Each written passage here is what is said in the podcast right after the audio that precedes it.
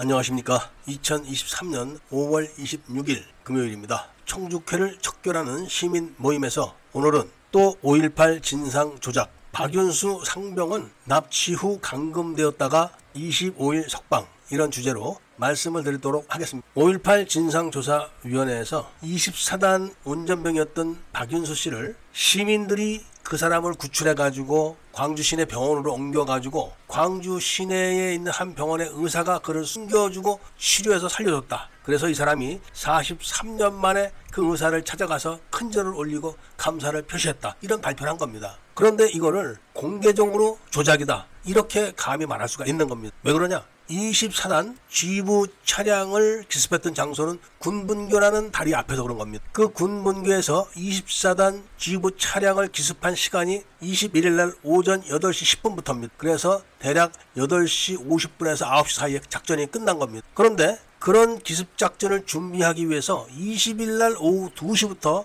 이을설 중장의 특별 명령으로 군분교 점령 작전이 실시된 겁니다. 그래가지고 그 군분교를 노인 부녀자 공작대 300명이 3, 3, 5 먼저 출동을 해가지고 다리 인근에 포진을 한 다음에 글로 가는 사람들을 다 못 가게 막은 겁니다. 당신들 거기 가면 큰일 나. 공수부대가 다 죽여. 이런 식으로 엄포를 놔가지고 다 사람들을 못 가게 한 다음에 저녁 때부터는 바로 그 다리의 양쪽 입구를 콘크리트 수도관으로 막고 그 다음에 아시아 자동차 진입로 네 군데가 있는데 그 세 군데를 탱크나 장갑차가 통과하지 못할 정도로 넓고 깊게 파고 그리고 군분교에서 톨게이트 방향으로 1km가량을 아스팔트를 뜯어낸다거나 콘크리트 수도관을 갖다 놓는다거나 불탄 자동차를 갖다 놓는다거나 원목 더미를 쌓아놓는다거나 이렇게 해서 장애물을 만들고 있는데 거기 어떻게 시민들이 갑니까? 그리고 그 기습 시간에는 이을설 부대 300명이 김대중 여단 병력들 뒤에 숨어서 있었기 때문에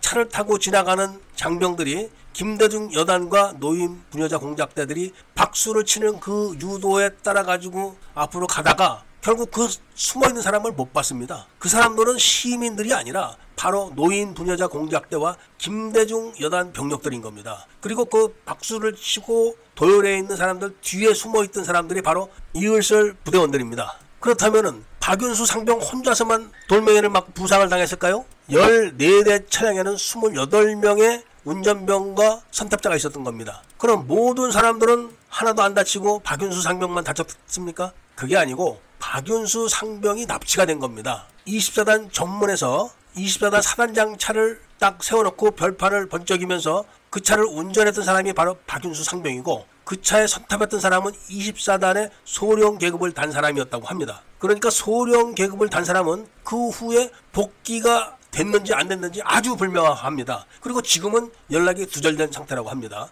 그리고 박윤수 씨는 그때 바로 광주 시내에 있는 개인 병원에 감금이 됐었고 25일 날에 풀려났다고 합니다. 지금 5.18 진상규명위원회 발표대로 그 자리에서 시민이 졸도해 있는 박윤수 상병을 병원으로 옮겼다. 이렇게 맞는다고 쳐도 바로 그게 거짓말이라는 게 뭐냐면은 그 유명한 르몽드지 신문 기자, 뉴욕 타임즈 기자가 9시에 그 길을 통과하다가 바로 김대중 여단 병력과 이을설 부대원들에게 잡혀가지고 나가라 도로 가라 이런 협박을 받으면서 차를 수십 명이 들었다 놨다 들었다 놨다 했다는 겁니다. 그런데 그 르몽드 기자 말고 뉴욕 타임즈 기자가 한국 사람인데 이 사람이 그 당시에는 김대중 빠였는데 김대중 여단 병력에서 그 사람을 알아보고 통과를 시켜줬다는 겁니다. 그리고 그 장소는 원래 2군 사령부에서 20사단 지휘부 차량 행렬이 통과하니까 경계 병력을 배치해라 이렇게 명령을 내렸던 장소인데 전교사에서 모른 척하고 경계 병력을 안 보내고 이을설 부대가 야간 전투 공병 작업을 하는 걸 방치했던 장소인데 거기 어떻게 민간인들이 가 있습니까?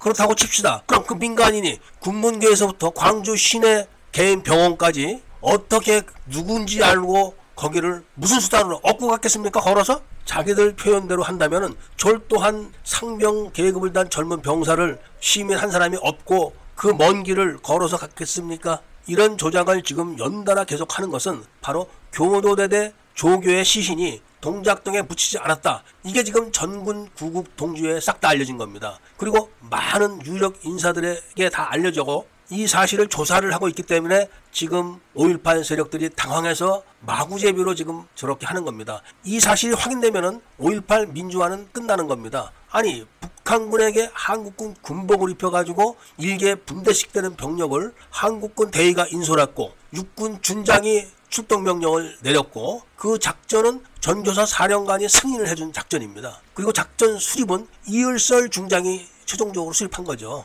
이게 지금 확인이 돼 가는 마당에 무슨 민주화라는 말이 통하겠습니까? 그리고 확인되는 그 순간에 5.18 세력 유공자들은 전부 사형입니다. 사형. 5.18 유공자 명단이 바로 김대중 여단 병력 명단입니다. 김대중 병력이 5천명, 무기고에서 갖고 나온 무기가 5천정, 5.18 유공자가 5천명. 이것만 봐도 답이 나오지 않습니까? 그런데다가 25일 날 박윤수 상병을 석방해 줄 때 같은 날 저녁에 조선대학교 앞에서 포로로 했던 특전사 운전병은 25일 날 도끼로 찍어 죽였다고 그 죽인 사람이 어떤 책에다 썼습니다. 그걸 제가 지금 확인하고 있는 겁니다. 확인이 되면은 자기가 도끼로 도청지에서 찍어 죽였다고 했던 당사자는 그거 안 해도 당연히 그 사람은 여적죄로 사형이지만 그 주변에 있던 사람들이 전부 다 가중처벌 될 겁니다. 전쟁 때도 포로를 함부로 못 죽이는데 이거 자기들 말 맞다나 민주화 운동이라고 하면서 징집병이 무슨 죄가 있다고 도끼로 찍어 죽입니까? 이렇게